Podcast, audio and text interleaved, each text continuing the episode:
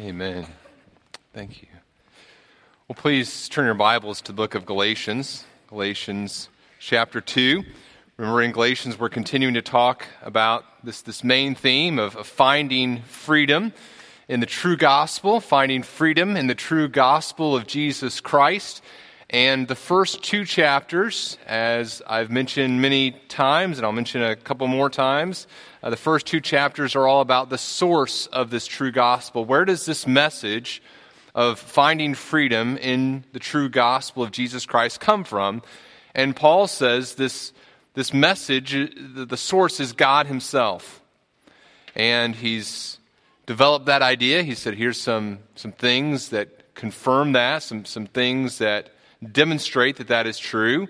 My conversion, he says, demonstrates that this gospel comes from God. My call to ministry uh, shows that this gospel comes from God. And last week and this morning, we're seeing that the confirmation of my ministry shows that its source is God as well. The way in which the apostles have confirmed my ministry shows that this, this ministry finds its source in, in God. This gospel finds its source in God Himself. And last week we looked at false brothers, verses 1 through 5. And this week we're looking at true brothers, how true brothers respond to this, this gospel and how it shows that it is the message that comes from God. And so we're going to look at verses 6 through 10 this morning as we see the church confirming the ministry of the true gospel, and we're going to see that there are, are ways that a church can either advance or undermine the gospel in the way that it helps people think about ministry, the way that a church re- relates, people in a church relate to one another and encourage one another to ministry, the way in which they do that can either support the gospel, advance the gospel that they proclaim, or we can do that in a way that undermines the gospel. And so we're going to talk this morning about how the church confirms the ministry of the true gospel and, and some principles related to that. But let's, let's read verses 6 through 10, and if you're able to, uh, if you please stand with me and, verse, and read verses 6 through 10. I'm reading from the English Standard Version. So again, he's talked about the false brothers, and now he's talking about the true brothers. Verse 6. And from those who seem to be influential, what they were makes no difference to me. God shows no partiality. Those, I say, who seemed influential added nothing to me. On the contrary, when they saw that I had been entrusted with the gospel to the uncircumcised, just as Peter had been entrusted with the gospel to the circumcised, for he who worked through Peter for his apostolic ministry to the circumcised worked also through me for mine to the Gentiles. And when James and Cephas and John, who seemed to be pillars, perceived the grace that was given to me, they gave the right hand of fellowship to Barnabas and me that we should go to the Gentiles and they to the circumcised. Only they asked us to remember the poor, the very thing I was eager to do. You may be seated. And Heavenly Father, again, we do ask that you would be glorified through the, the proclamation and the reception of your word today, that the way in which we, we talk about you, the way in which we receive your teaching, would glorify you. And we ask this in the name of Jesus. Amen. Well, again, the way that a church talks about ministry, the way that a, a church affirms one another as we, we think about ministry, the way that we do that can either advance the gospel or it can undermine the gospel that we proclaim to, and profess. In other words, all of us have been called to do ministry. In fact, our entire lives are to be gospel lives. Our entire lives are to be lives of, of ministry, of, of living out the gospel in our lives. Everything that we do is to be ministry. Everything we do is to be done in service to, to God and His glory. So, so all of life is, is ministry. But the way in which you and I engage one another in ministry, the way that we, we talk about how we're doing and about the different areas of the life that we're engaged in, the way that we do that can either affirm the gospel or it can undermine the gospel. All of life is ministry. My, my relationship with my wife, my relationship with my children, my friends at school, my, my relationships at work, the things I, I do at work, the, the things I do on a Sunday morning, the things I do on Wednesday nights. All aspects of my life are ultimately supposed to be done for God's glory and, and ultimately our, our ministry, or at least are supposed to be. And, and the way that you and I encourage one another in our lives and in the things that we're doing in service to God, the way that we do that either affirms or undermines the gospel. There's a book that I know many small groups in our, our church have read called the, the Trellis and the Vine. The Trellis and the Vine. And there's a, a section in that book where the authors talk about two different ways that you can approach ministry and how to encourage people to get engaged in ministry in the church. They said one way, and, this is the way that's kind of been dominant over the last several hundred years of, of church life, at least in North America.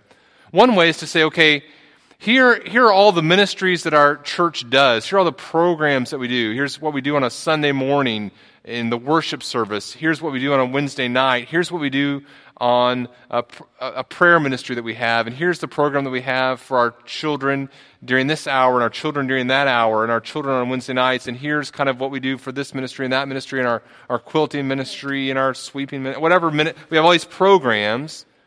And, and then, so this is one approach in how to engage people in ministry. So we have, we have all these, these programs, and now here are all the people that we have in the church. And here are the programs in the church, the people in the church. We need to figure out a way how to get these people to do these things. I've got these slots. Here's a person. I need to figure out what slot do I put them in. Or I've got a slot. I've got to figure out which, which person do I grab, um, uh, encourage. That's one approach. And another approach is to say this: Okay, um, here are the people that God has has brought together in this relationship. That's the church, this, this family. And how is God working in their lives, and how has God equipped these people with his gifts of grace in their life? And, and now, how do we how do we help them do the things that God has called them to do in the context of the church? And there, there are things that God has called a church to do. There are, are ministries that God would have us do that are essential ministries. Now, how do we take these people that God has entrusted to us and, and do ministry in the church? That's, I would argue, a more biblical way to think about ministry, but it's, but it's hard. It's hard sometimes. The authors of the, the Trellis and the Vine talk about how one church they encountered had uh, 23 different ministry organizations within the church. And at one time, they said, sure, maybe some of these, these things, these structures have been good, but then time went on. God put different people in the church, but they, they kept these structures. And they, they had a, a statement that I think is very good. They said, it, it takes a lot of courage to shoot a dead horse, right? It takes a lot, you'll get it later. Um, but it's true. Yeah. It's true. It takes a lot of courage to, to do away with something that's, that a lot of people have have found valuable. So, how do I view, if, if all my life is ministry and the church is supposed to be involved in my life and helping me think about ministry, how does that relationship look? Some people have stepped back from the church in a significant way. They've said, you know what? Uh, I'm, I'm just going to kind of do my life over here, and I mean, I go to church on a Sunday morning, but I'm going to kind of do my life over here, and, and this is the ministry that I'm going to have, and the things I'm going to do. But their ministry in their life is very detached from from the life of the church. They become spiritual orphans, if you would. And conversely, sometimes the church has become an overbearing parent. And said, okay, this, this is how you're going to live this area of your life, and this is how you're going to do this ministry, and this is what you're going to, in other words, they've become this, this overbearing parent. Both those situations are unhealthy. How do we think about the church's involvement in our life and our life involvement in one another as we seek to do ministry? Here's kind of the central idea that I want us to walk through together this morning the responsibility of the church. The responsibility of the church. And by the church, I don't just mean a couple elders or something. The responsibility of the church, the responsibility of, of us as a, a fellowship of believers, is not to dictate to one another what our ministries are, but our responsibility of our church is to discern God's gifts of ministry to Christ's church. The responsibility of the church is not to dictate, but to discern God's gifts of ministry to Christ's church. So we've been brought into this relationship together, and now, by God's grace, we need to discern what gifts has God given our church and how can we use them for His glory. And that's the beautiful thing that I think takes place in this passage. Let's look at some principles that help us understand how to view the role of the church, the, the role of the church and one another in our life and in our ministries. Here's the first principle. Number one, and this is kind of a foundational principle. We'll spend a little bit more time on it. But number one, the church's authority has limits and can be abused. The church's authority, the, the church's authority to speak into one another's life, has limits. And it can very easily be abused. Here's what Paul says as he begins. I'm going to look at each kind of. By the way, this this whole section, Paul uses some very uh, some, some, complicated structure. He doesn't finish clauses. He leaves things dangling all over the place, and so there's some some difficulties here. But but let's let's kind of walk through section at a time and see if we can kind of draw these principles. Here's how he begins. He says, and so he's talked about the false brothers, and he says, and from those from those who seem to be influential, what they were makes no difference to me. God shows no partiality. Well, what is Paul saying? A couple things here that I, I think we need to glean just from this beginning of verse 6. First, we see that there are influential leaders in the church. That's, that's a given. Paul recognizes that. Paul's walking really a fine line here. Remember, he wants to confirm that his gospel is true, and the, the fact that the apostles confirmed his gospel message and didn't add anything to it, that's, in his mind, that's, that's confirmation that these apostles were, or rather, it's, it's validation of his message that the apostles confirmed it. That, that's an important thing. And yet at the same time, what's his point? His point is that the source of the gospel is not the apostles, it's God. And so he wants to he wants both of those things to come through here. That look, the apostles confirmed it. That, that shows something significant about the validity of my, what I'm saying. And yet at the same time, this isn't the apostles' message. It doesn't come from them, it comes from God.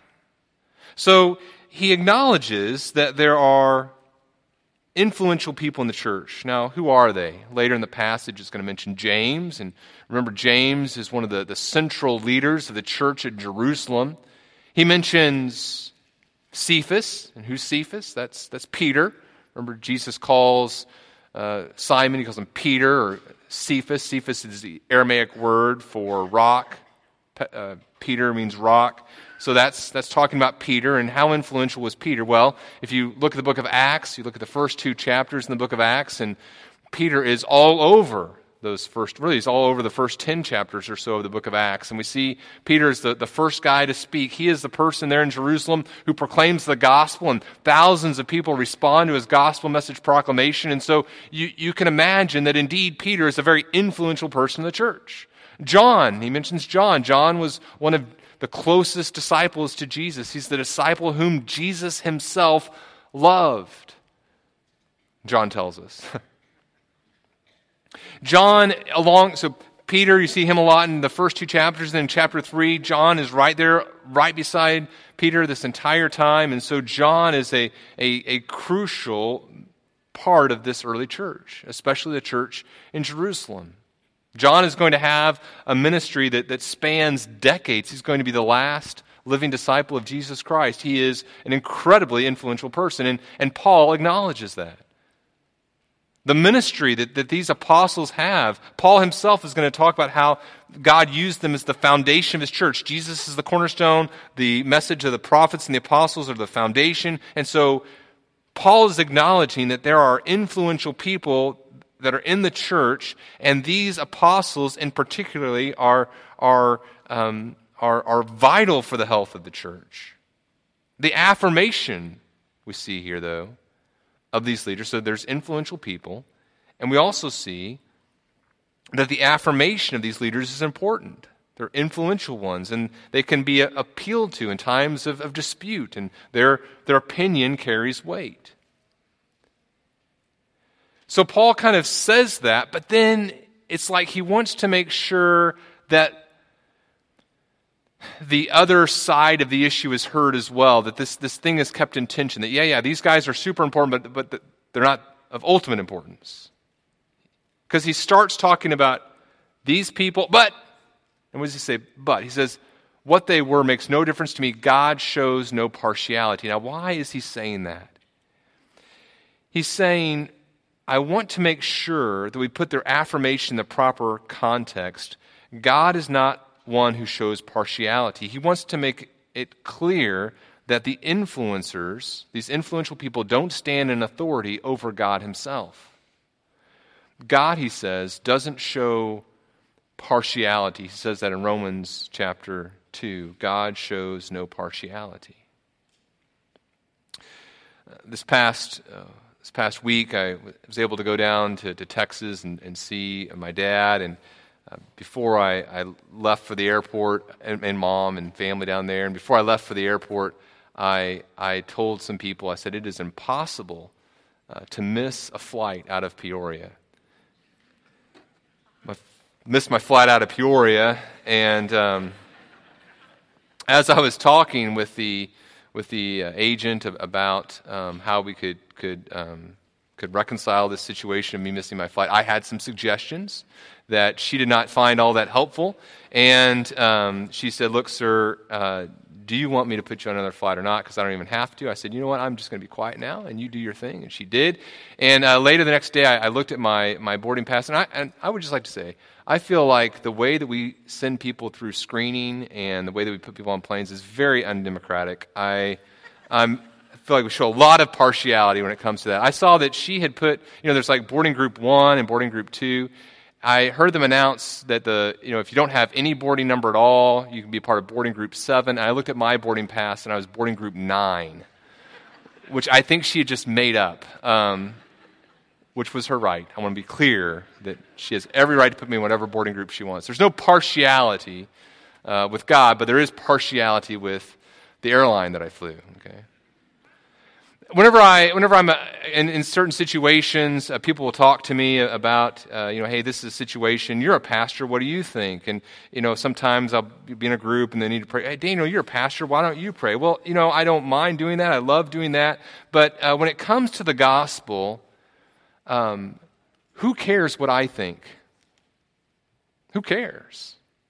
You know, when we get to heaven, we're not going to all kind of be kind of uh, heading uh, towards whatever this isn't the real imagery, but imagine that there's a, a, gate we're all walking through, and I don't say, guys, I'll catch you on the other end. I'm going through the pastor's line over here. Oh, thank you. Appreciate that. I'll see you guys later. Um, God doesn't care, okay? God doesn't say, okay, here's the gospel for everybody else. Now here's the gospel for a pastor, an elder, a Sunday school teacher. God doesn't care. God shows no partiality. It's not, here's the gospel for the poor people. Here's the gospel for the rich people. God doesn't show partiality. And, and Paul wants to make that abundantly clear. It's not like Peter can say, you know what? Uh, I'm going to preach this gospel, and God says, Well, you know what? That's not what I wanted you to say, but you're Peter. Go ahead, say what you want to say. That's not how this thing works. The church influencers don't have the right to say whatever gospel they want. And Paul wants to protect the church. The church's authority, this is so important to understand.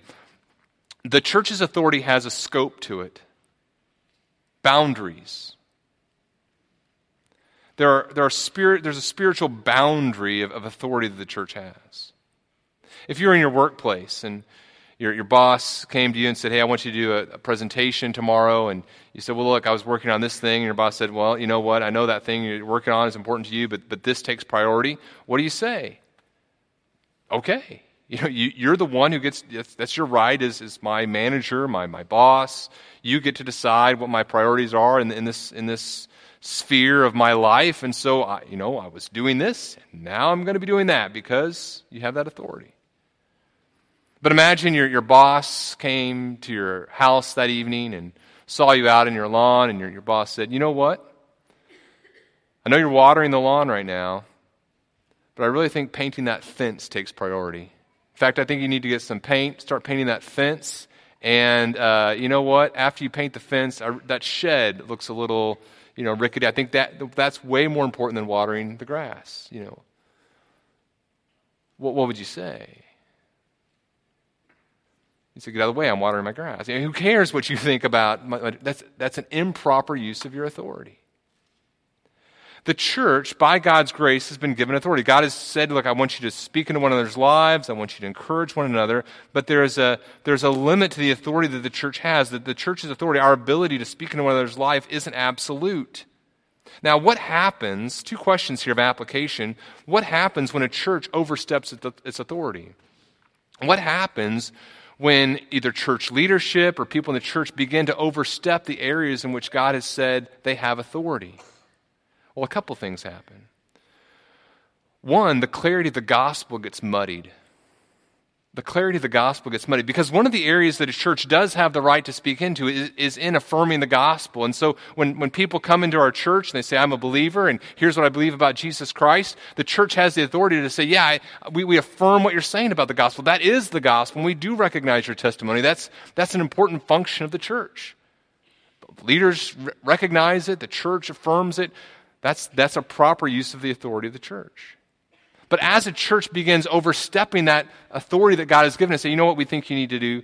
This in your, your, your life, and we think you have to do this, and they're not biblical things, but we think you need to, to not watch this thing, and we need to, to listen to only this type of music, and you need to wear these certain types of. When the church begins to overstep its boundaries, what happens? The gospel gets muddied because the, the church is in charge of affirming the gospel, and now they're affirming all these other things, and it's kind of unclear. And maybe some of you come to church tradition, come from church traditions where this has been the case.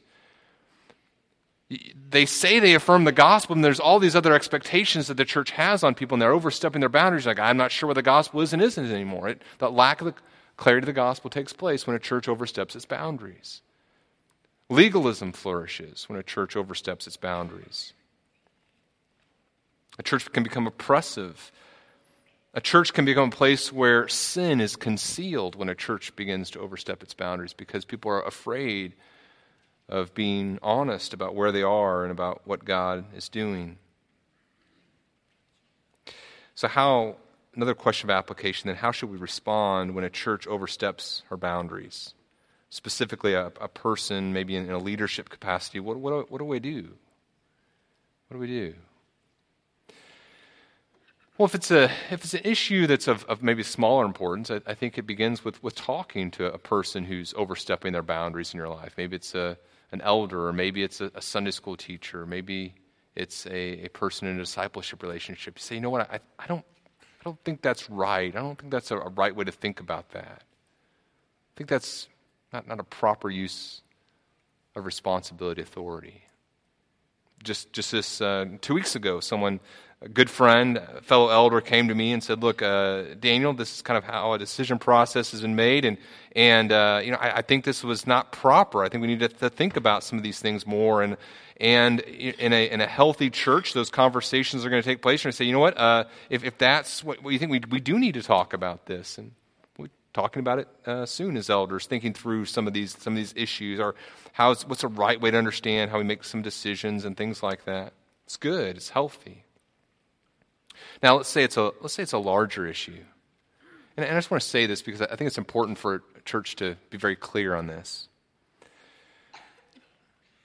What if it's a, a larger issue? What if, what if a, a member in the church or a person in authority in a church, maybe it's another church, has overstepped their authority in your life or abused their authority? What if a, person in authority in a church has even uh, harmed you in a very significant way. Sexual or, or, physical abuse. What, what if one of those types of things has happened to you as a church has perverted its authority? First of all i, I would say my, my prayer for you would be that you would have the ability and the opportunity and, and the courage and i pray for the courage to, to go to the right people and, and let that be known because when, when a church leader or a person of influence within a church has harmed a person, that is not a situation in which you need to say, well, um, I don't want to cause.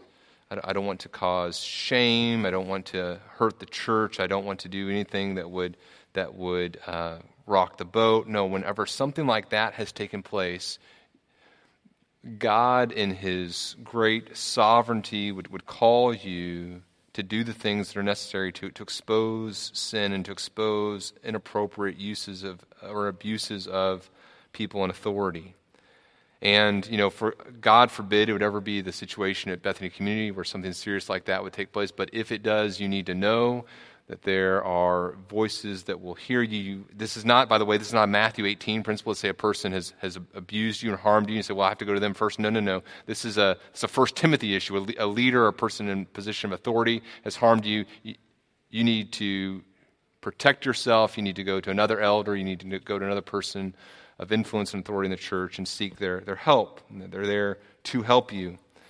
All of our elders, for example, at Bethany are on the website. And you go to any of them and, and uh, and love to, to talk about uh, protecting you. The, the government exists for your uh, protection, and if someone has harmed you in a church, perhaps someone's harmed you in another church, the, the government there exists to protect you because that is not a proper use of church authority.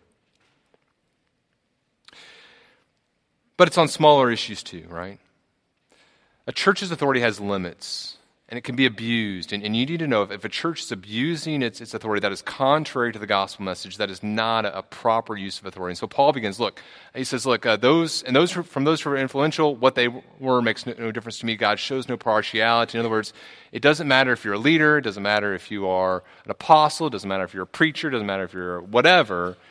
When it comes to the gospel, God doesn't show partiality. Here's the second principle. Number two. God not the church, determines the content of the gospel message. So he says, those who are influential, whether were makes no difference to me. God shows no partiality. Those, I say, who seemed influential added nothing to me. Now, I think this is the, the main point of this section. The main point is the church didn't overstep her bounds. The church didn't begin to mess with the gospel. Now, remember that, that condemnation in chapter 1 where he says, you know, even if we or an angel from heaven should preach to you a gospel contrary to the one we preach to you, let him be accursed.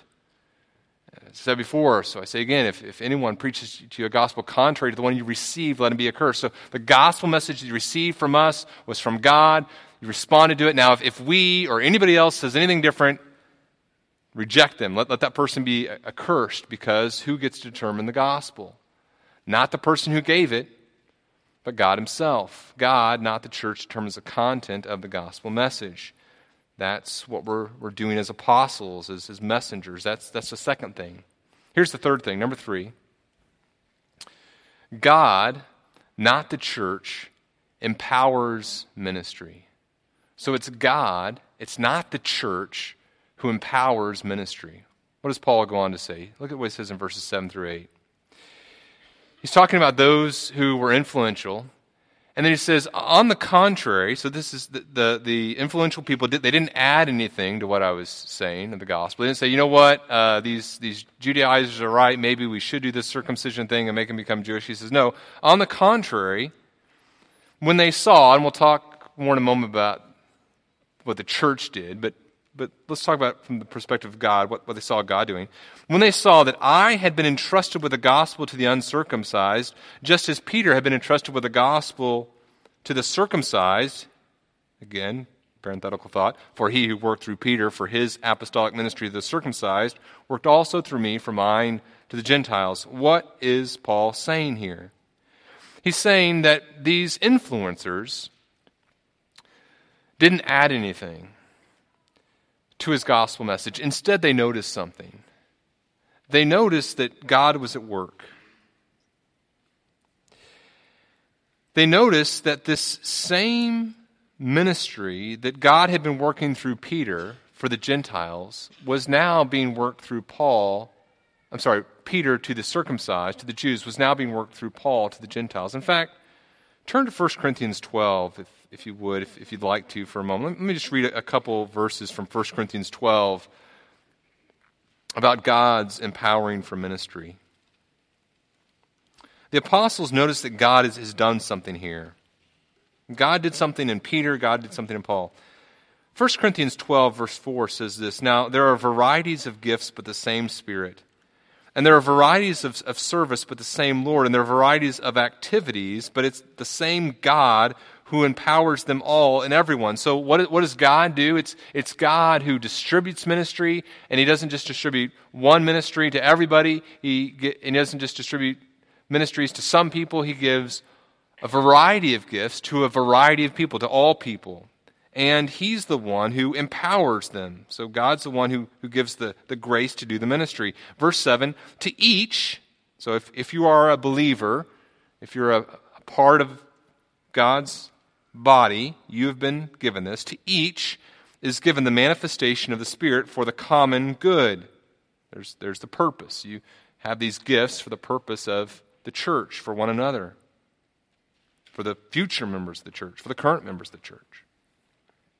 For to one is given through the Spirit the utterance of wisdom, and to another the utterance of knowledge according to the same Spirit, to another faith by the same Spirit, to another gifts of healing by the one Spirit, to another the working of miracles, to another prophecy, to another the ability to distinguish between spirits, to another various kinds of tongues, to another the interpretation of tongues. All these are empowered by one and the same Spirit, who apportions to each individually what? As he wills, as he decides. So who is it that decides what the ministry is going to be. It's, it's, God. God determines what the ministry is, is going to be. God determines what He's going to have His children to do. This is all God's empowering, all God's decision.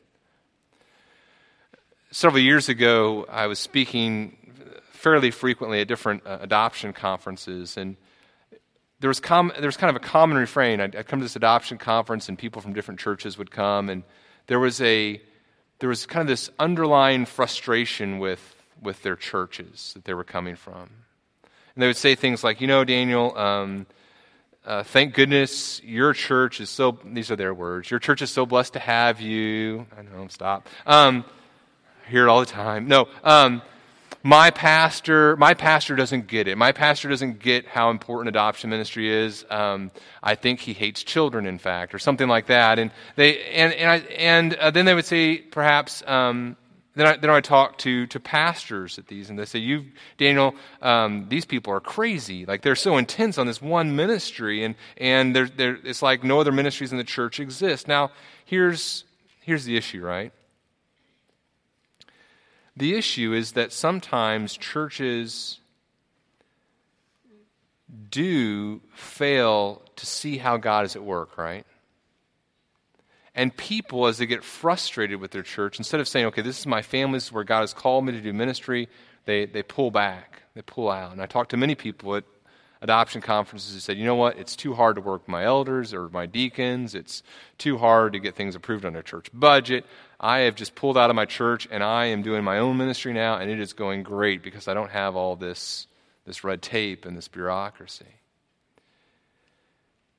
How should we think about this? A couple applications. One, the church needs to be really careful about pushing people to do things they aren't called by God to do. Our whole life is ministry, not just some church programs.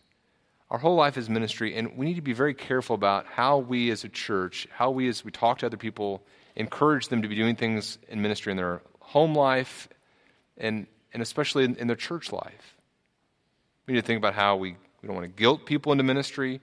What we want to be able to do as we motivate people is say, look, this is, this is how God is working in your life. He calls you to love the church. Here's your church. Here are their needs. How is God going to use you to care for others? And I think people, as they are encouraged to use their gifts, need to, need to realize look, my, my gifts were designed for the context of the local church. Not everyone's job is going to be the same. I want my, my, my focus to be fulfilling on God's purpose for his body and how I, I can serve and how I can meet it.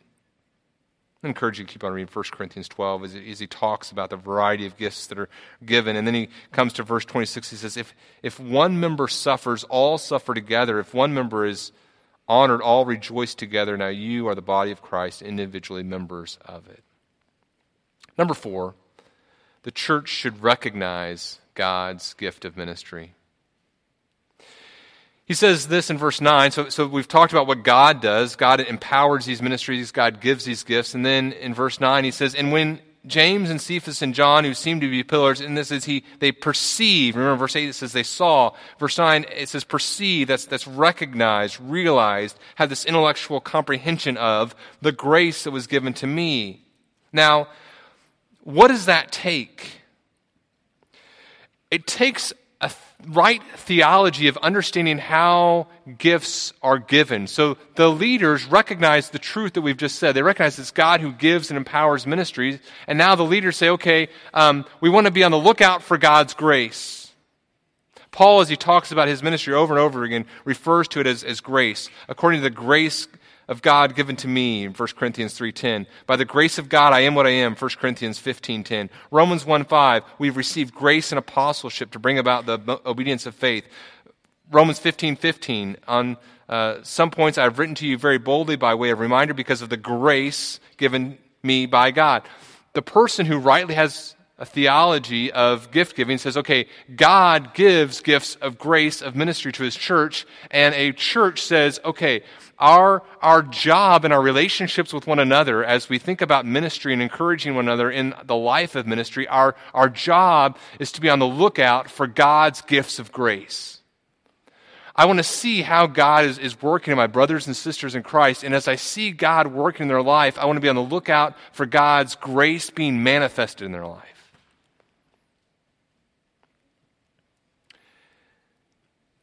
How did they do that? There was an awareness of what God desires, they, they perceived. There was an awareness of fruitful ministry. So they, they were on the lookout for this, this ministry, and they, they, they saw Paul's life, and they said, Well, surely God is at work here. Now, sometimes we have this view of Paul, and we say, Okay, Paul was, was on the road to Damascus, and then boom, he becomes this amazing apostle. And, and for sure, there's an immediate gifting of the Spirit in his life. But you know how long it's been since his conversion until this this moment in Galatians 2? How long? Yeah, 14 years. It requires humility on the part of the person who has been given these gifts to, to, to bring along others to, to see them. And then it also, and, this is kind of the main thing I think we need to think about as, as a church and in one another's lives, it requires humility to recognize that our plans aren't always God's plans especially for those who are in, in charge of ministries in the church, for, for, for elders and for pastors, for, for teaching pastors who have this, this amazing vision of perhaps this ministry. Say, you know what? God's plan for this church may be different than, than what I thought. For sure, for these, these Jerusalem leaders, Paul's ministry was not on their radar. It was not what they were thinking about in terms of ministry, and yet God works in Paul's life, and the leaders perceive it, and they have the humility and the wisdom and the God glorifying perspective to say, okay, God has equipped Paul and Barnabas in this way, and we're going to get behind it. Why? Because the church doesn't dictate ministry, the church discerns it.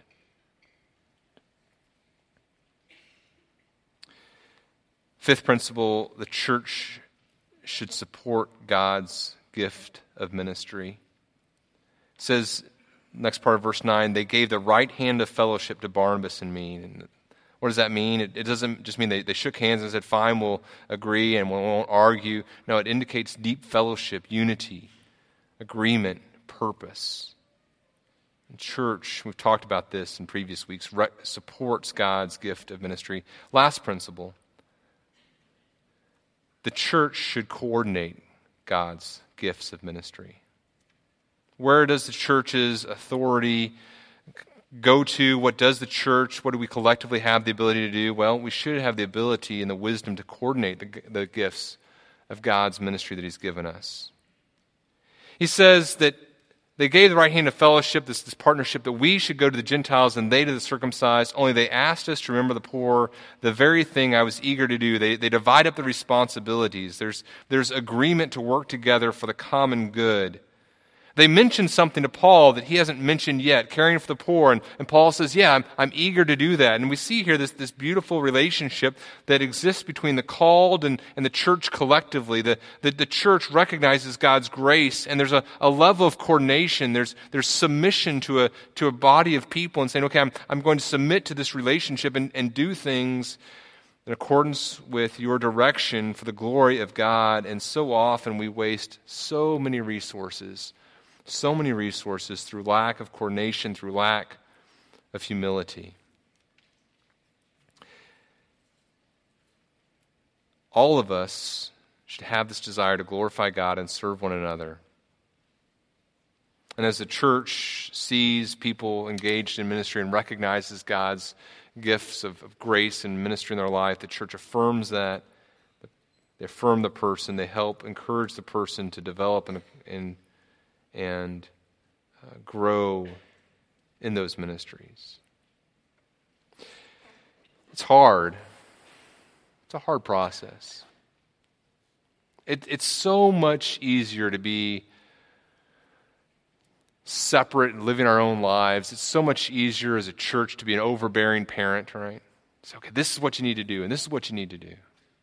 Here are the things we're going to, here's where you're going to fit. But it's so much more biblical to say, look, this is God's deal. And we believe that there are things that God has called us to do. We believe that there are, there are ministries that we're doing right now that we believe are, are in accordance with the things that God would desire us to do. And so here the, here's kind of our ministry plan. And yet, as God brings people and, and, equips them, our job is not to say, this is what you must do in this ministry and church, or this is what you must do in this area of your life, but instead to say, look, God has given you this, this gift of grace, and we want to encourage, we want to equip you, we want to be a part of God's life in you. You see, again, as a church responds to people, as we as a whole call one another to ministry, we can do so in a way that affirms the gospel of freedom. It says God is a God of, of freedom that works in our life, that causes us to walk in obedience to Him in joy, or we can, in our relationships with one another, undermine that gift of, of freedom as we extend past the appropriate bounds of where God has, has placed us. The responsibility of the church is not to dictate, but to discern God, gifts of ministry given to Christ's church. Let's pray. Father, we thank you for the good news of your Son Jesus. We thank you for the life that we have in him, for your glory. We pray that by your grace you would allow us to rightly understand you and to rightly encourage one another to, live lives that, that bring glory to you as we serve one another on the basis of the work of your Son, Jesus Christ. Our faith is in Him and Him alone, and we pray this in His name. Amen.